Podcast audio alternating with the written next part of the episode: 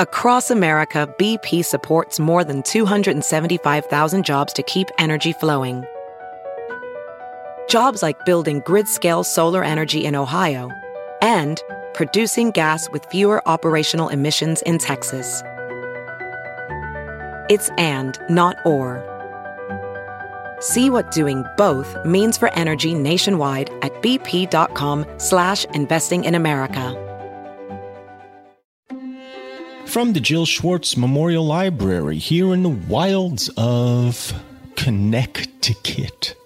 This is Obscure, the podcast in which I read Jude the Obscure out loud and comment on it as I go. I am your host, your guide through the Victorian wilderness, the thickets of esoterica, and literary mansplainer in chief, Michael Ian Black.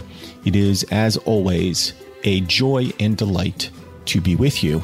Last night, the family and I went to go see a production of Much Ado About Nothing by William Shakespeare. Hey, Shakespeare, we saw you play last night. Not bad. And it was not bad at all. This was the Hudson Valley River players, I want to say. They've been around a long time. They do their productions at Boscobel, which is in Philipstown, New York, or thereabouts uh, on the site of a gorgeous 18th century manor house. Okay. And it overlooks the Hudson River. You can see all of West Point from the grounds, yea, half a mile as the crow flies distant. And on it set in this incredible vista is a big tent, not like a circus tent, but like a big, you know, like a professional. Well, I guess I guess it could be a circus tent if it's Cirque du Soleil and there's a, there's theater seating in there, and then they do shows. So it's the first time I've ever been. I'd heard it was terrific. Um, I can't say I spent the day all excited because I was going to see Shakespeare. Hey, Shakespeare, I wasn't that excited. The day was rainy and overcast. And you think, oh, well, that's not, that's not going to be fun. You know, it's, uh, it's, it's basically an outdoor theater, but it's under, it's covered. And uh, we went, by gosh and by gall, it was terrific. Terrific, I say. And what I liked about it in particular was it was a very American Shakespeare. First of all, it was set in 1950s America, and there was nothing there was there was nothing stuffy about it. You know, much ado about nothing. It's just a big dumb comedy. Just people running around trying to answer the same question that Thomas Hardy is trying to answer, but in a totally different way, which is what is the nature of marriage? Why do we marry? Why do we put ourselves together with people under these bonds, in these chains, enwrapped as we are by them, both wrapped in the chain sense and enwrapped in the sense of awe? See, I know how to play with, with language too. Hey, Shakespeare, I know how to play to, with language too. So we went to see it. And I don't think I'd ever seen it before. I certainly knew about it, but I didn't quite know the story. As I say, it's really all it all is uh, it's all it's all about marriage. Nothing but marriage, as romantic comedies so often are. And I guess as romantic tragedies sometimes are too, as proven in Jude the Obscure. Much Ado About Nothing is really like a, it's like a very long episode of Three's Company or I should say, Three's Company is like a very short episode or reading of Much Ado About Nothing. It's just a lot of people overhearing each other. That's mostly what it is. It's just a lot of people hiding behind things, listening to other people talking about them, and uh, and getting foolish ideas, foolish notions based on hearsay. And we've seen some hearsay in this book too. Phillotson listening to Arabella gossiping I mean, Arabella is the chief gossip, I guess, in this book. And I guess all of this to say that marriage is, has been, and perhaps always will be a source of fashion, fascination in both comedy and drama, highbrow, lowbrow, eyebrow, brow. We all scream for ice cream. When we last left off, they were making much ado about something. Phillotson is going to marry Sue again. Gillingham is there. It's all going down the next day. I mean, this is right out of Much Ado About Nothing. Gillingham is there the next day saying, do it. Mrs. Edlin, the widow, comes in saying, don't do it. Phillotson seems resolute in his desire, but we can tell that he's wavering a little bit. Edlin's given him the business. She's saying, you know, it's the wrong thing to do. You shouldn't do it. I don't know why you're doing it. You're a bad man, Richard Phillotson. I hope you're not affronted. You know, and he's saying, no, I'm not offended. You know, you've been so nice to me until this moment. Uh, and she's saying, you, t- you take this whole thing too seriously. And again, in Much Ado About Nothing, the, the, the question that they take most seriously of all is whether or not Hero, who is the daughter of Don Pedro, I think, you know, this big important person in the town, is virtuous, which is to say, she, is she a virgin? And she is. But if she is not, and there is some rumor mongering going on that she is not, then her own father wishes her to be put to death. That is how seriously they take this shit. And the widow Edlin is saying, When I and my poor man were joined in it, we kept up all the junkin and we kept the junkin and all all the week. I don't know what the times be coming to. Matrimony have growed to be that serious in these days that one really do feel afeard to move in it at all. And they certainly took it seriously uh, in Shakespeare's time, and they're certainly taking it seriously now. So back to the book. When Mrs. Edlin had gone back to her cottage, Phillotson spoke moodily. I don't know whether I ought to do it. At any rate, quite so rapidly. And then Gillingham, who's, you know, big pile of pudding Gillingham, says, Why? If she is really compelling herself to this against her instincts, merely from this new sense of duty or religion, I ought perhaps to let her wait a bit. Now you've got so far, you ought not to back out of it. That's my opinion. I'm making Gillingham more and more into literally just a pile of pudding. That you can tell by my my voice, and I'm now picturing him as just a, a, a bucket of custard on the floor that speaks I can't very well put it off now, that's true, but I had a qualm when she gave that little cry at sight of the license. Now, never you have qualms, old boy. I mean to give her away tomorrow morning, and you mean to take her. It has always been on my conscience that I didn't urge more objections to your letting her go. And now we've got to this stage, I shan't be content if I don't help you to set the matter right. Phillotson nodded and seeing how staunch his friend was, became more frank. No doubt when it gets known what I've done, I shall be thought a soft fool by many. But they don't know Sue as I do. Though so elusive, hers is such an honest nature at bottom that I don't think she's ever done anything against her conscience. The fact of her having lived with Fawley goes for nothing. At the time she left me for him, she thought she was quite within her right. Now she thinks otherwise. Well, yeah. You know, what's that Rolling Stone song? Wild horses couldn't drag me away. I, am getting the tune wrong, I'm getting the lyrics wrong, and I'm getting the meaning wrong. But I think of Sue as something of a wild horse, galloping this way or that, depending on her mood. You know, she cannot be constrained although she is now doing her best to constrain herself. She is now trying to saddle herself with Phillotson. And I'm going to unbridle myself, which is a delicious pun that I just came up with from the podcast. Let's, I'm going to unbridle. I'll, I mean, it's worth repeating. Unbridle myself from this podcast for a moment, and I will be back on Obscure.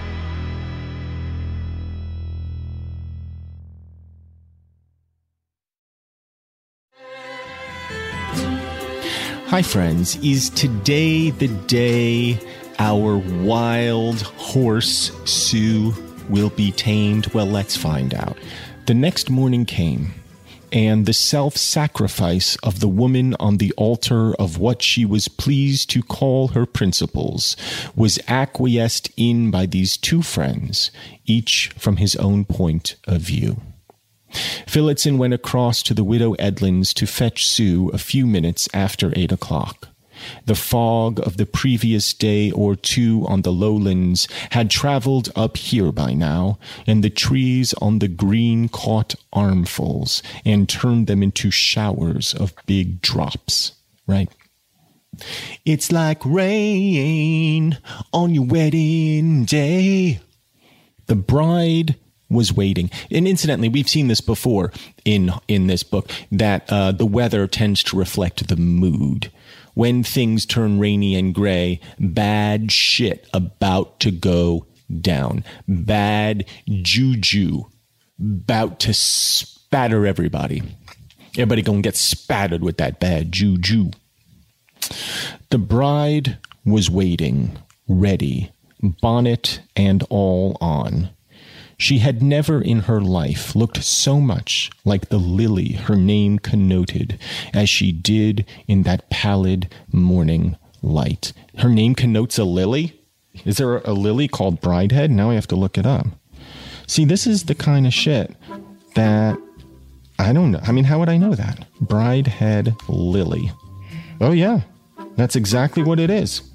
It's a it's a lily and it's it's a delightful looking thing, a star shaped flower, I would say. Comes in a variety of colors, some variegated, some not, but certainly there is a white bridehead lily, and you can.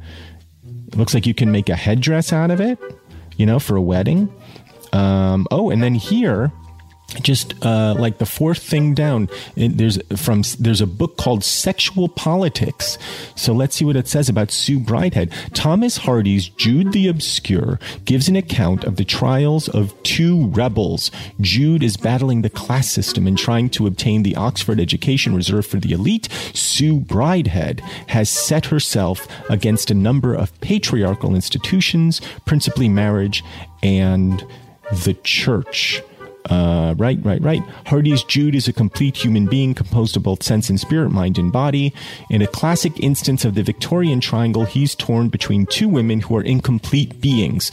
Well, I think I've made this point as well, except I think it is a stretch a big stretch to say that he's torn between them. He really has no regard for Arabella whatsoever. He's not torn between them. And to say that uh, Sue is an incomplete human being, I would say is also false. Because Sue, in some ways, is more fully realized than any of the other characters because she is so self contradictory. And that is, that is true of all people. Like Jude has a nature and he is true to that nature no matter what. He is patient and kind, right? He is devoted. And where he chooses to put his devotion may change, but the devotion itself doesn't really waver. Sue, on the other hand, is buffeted by constant self doubt, which is more true to me of a complete human being than not. Arabella and I'm reading back to the book, is at one pole utter carnality. Oh, that's the word I used. Me and Kate Millett, author of Sexual Politics, agree. Uh, and then she quotes, a complete and substantial female animal, no more, no less.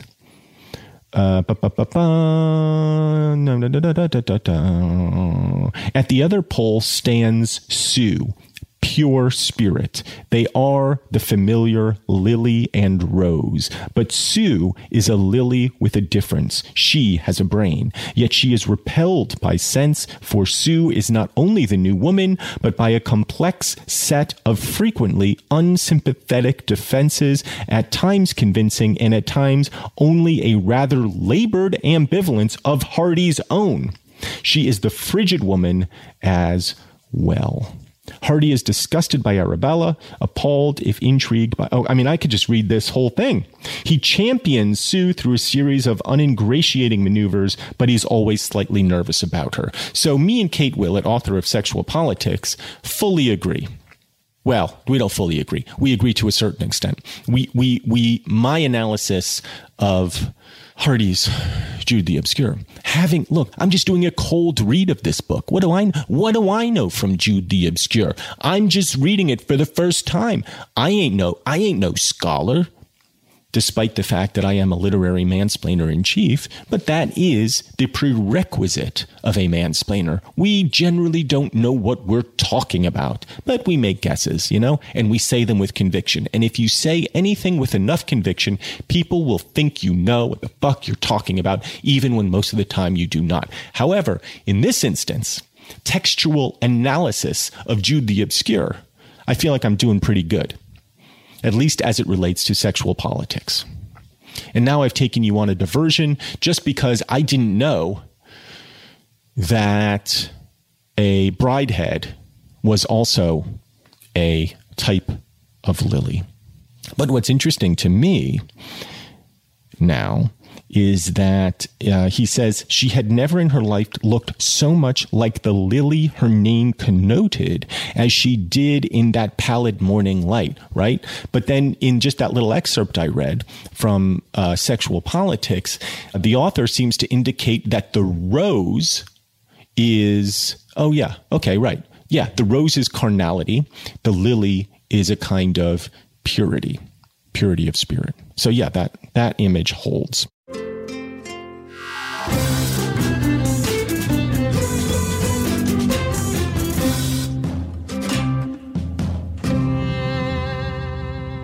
Back to the book. Chastened, world weary, remorseful. The strain on her nerves had preyed upon her flesh and bones, and she appeared smaller in outline than she had formerly done, though Sue had not been a large woman in her days of rudest health. And I like that expression to describe a woman, a lily in full bloom, rudest health. As if to imply that there is something offensive about the fulsomeness of her figure. Prompt, said the schoolmaster, magnanimously taking her hand. But he, I mean, that's what you want to say to the, to your bride on your wedding day, right? Prompt upon greeting her. Darling, you are prompt. Oh, heavens, I swoon. I mean, who wouldn't swoon at being called prompt? But he checked his impulse to kiss her, remembering her start of yesterday, which unpleasantly lingered in his mind. Gillingham joined them, and they left the house, Widow Edlin continuing steadfast in her refusal to assist in the ceremony. Where is the church? said Sue, she had not lived there for any length of time since the old church was pulled down, and in her preoccupation forgot the new one. Up here, said Phillotson, and presently the tower loomed large and solemn in the fog. The vicar, and isn't, I mean, there, there, there's a little bit of symbolism right there, right? Where is the church? said Sue. She's looking, looking, looking to restore her faith, looking for heavenly glory, and knows not where it is, despite the fact that she had known it uh, at that place many years before. And if you recall, they built the new church on the site of the old. So it's in the same place, but it is of a different construction. And she knows that. Up here, said Phillotson, and presently the tower loomed large and solemn in the fog. The vicar had already crossed to the building, and when they entered, he said pleasantly, We almost want candles. Yeah, because it's dark and gloomy in there. Because their marriage is dark and gloomy. We get it. You do wish me to be yours, Richard? gasped Sue in a whisper. Certainly, dear. Above all things in the world. Sue said no more and for the second or third time she felt he was not quite following out the humane instinct which had induced him to let her go. Right.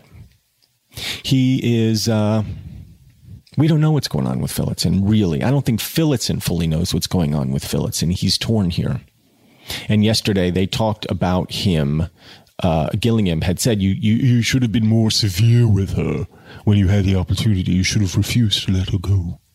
And Phillotson seemed sympathetic to that argument. And it seems like Phillotson's character may also be changing somewhat. His patience has no doubt run very thin with Sue. And when they get testy with each other, again, as they are sure to do, it is hard to say how Phillotson will react. Now, we've known him to be a good guy to this point. Will that continue? We shall see just after a quick break.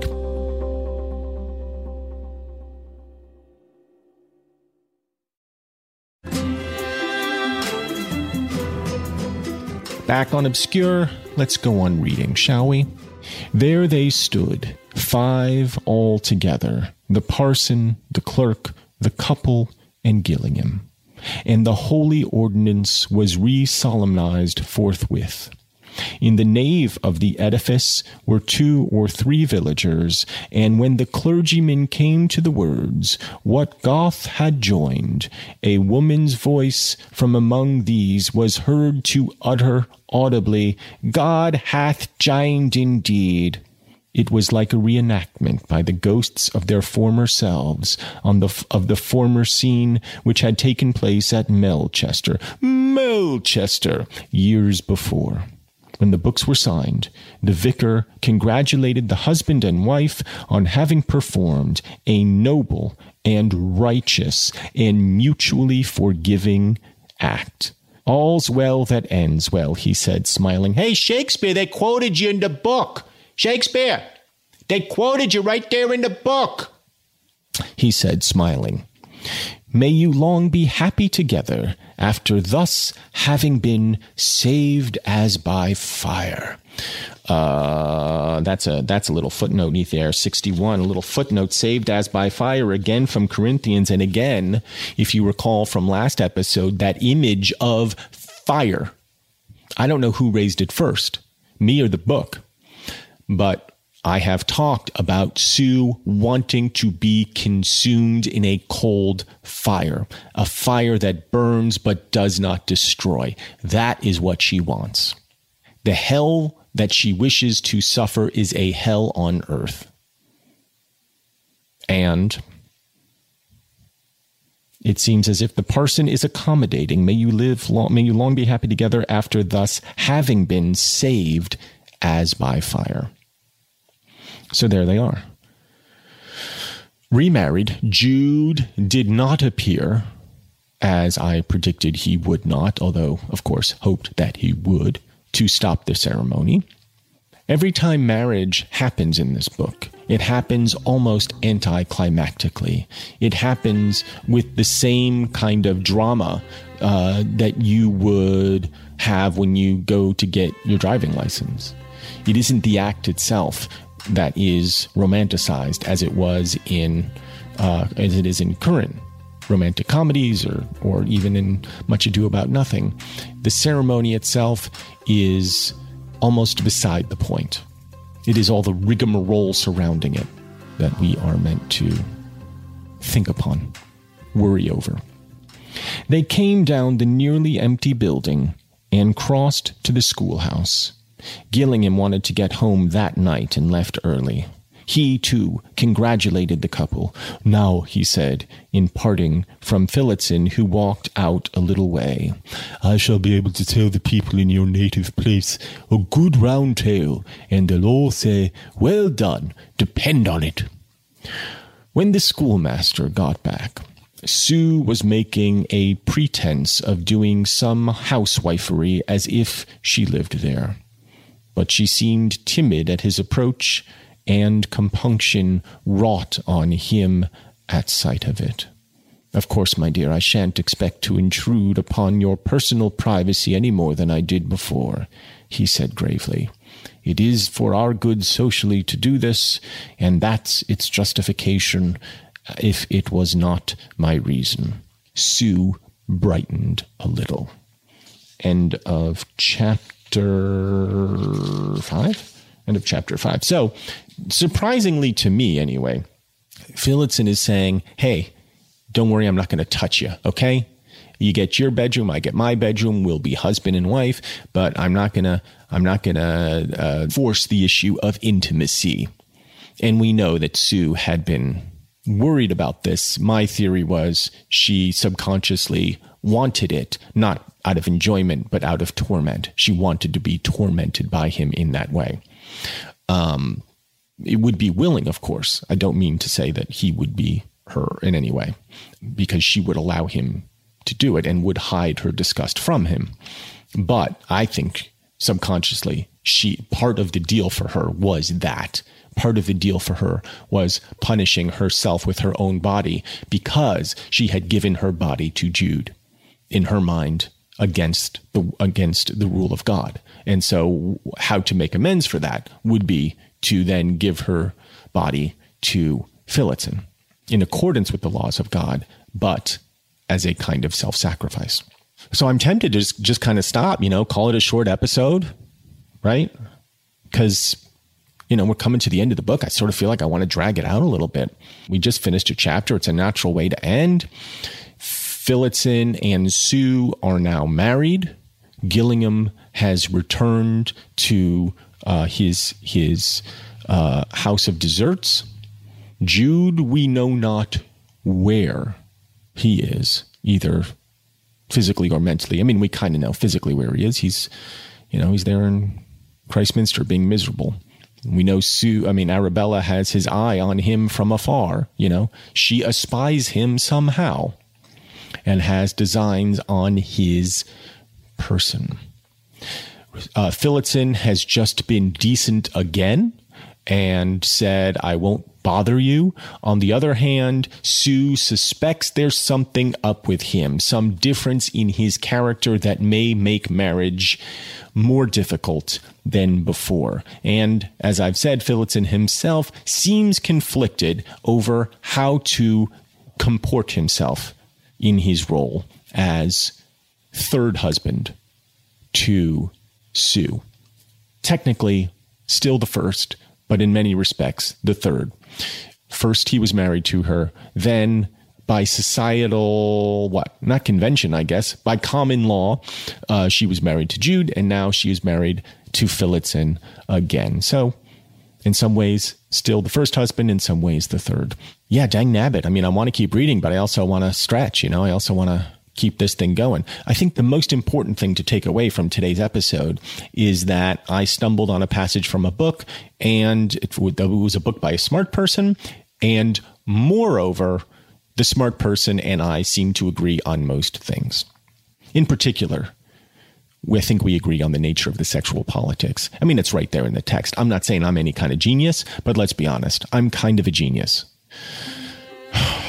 Really good cast in Much Ado About Nothing. I don't know any of their names. They're also performing Cymbeline and Into the Woods, all of it in repertoire. So you go one night, you see Much Ado. You go the next night, you see Cymbeline. The next night, they're doing Into the Woods. Gorgeous setting. If you get to, if you if you're in the area, uh, I think they're almost done with their season. But you go next season. They do it every year. I'm going to go next season. Uh, also, you can buy a picnic uh, dinner. You, you, eat there right there on the grounds. I didn't. Get, we got them, but it was too wet, so we brought our picnic dinners home. I haven't tasted the food. Shakespeare, I didn't taste the food yet. Um, yeah, I'm going to leave it there. Why not? Short episode. You know, it'll leave us all wanting a little bit more. What will become of Jude? What will become of Sue in this new marriage? Will her lily fade? Find out on another horrific episode of Obscure. But until then, I wish you adieu. Obscure is brought to you by Earwolf. To subscribe and get more information, visit our show page at earwolf.com. If you like what you've heard, please write us a review on Apple Podcasts, and you can talk to us at obscure with Michael Ian Black at gmail.com. Obscure is produced by Jennifer Brennan, Mary Shimkin, and Robin Lynn, who also mixed and edited today's show with music composed by Craig Wedren. Special thanks to everyone at Earwolf, especially especially Chris Bannon, Colin Anderson, and the Earwolf engineer team of Brett Morris, Sam Kiefer, and Ryan Connor from the wilds of Connecticut. I'm Michael Ian Black.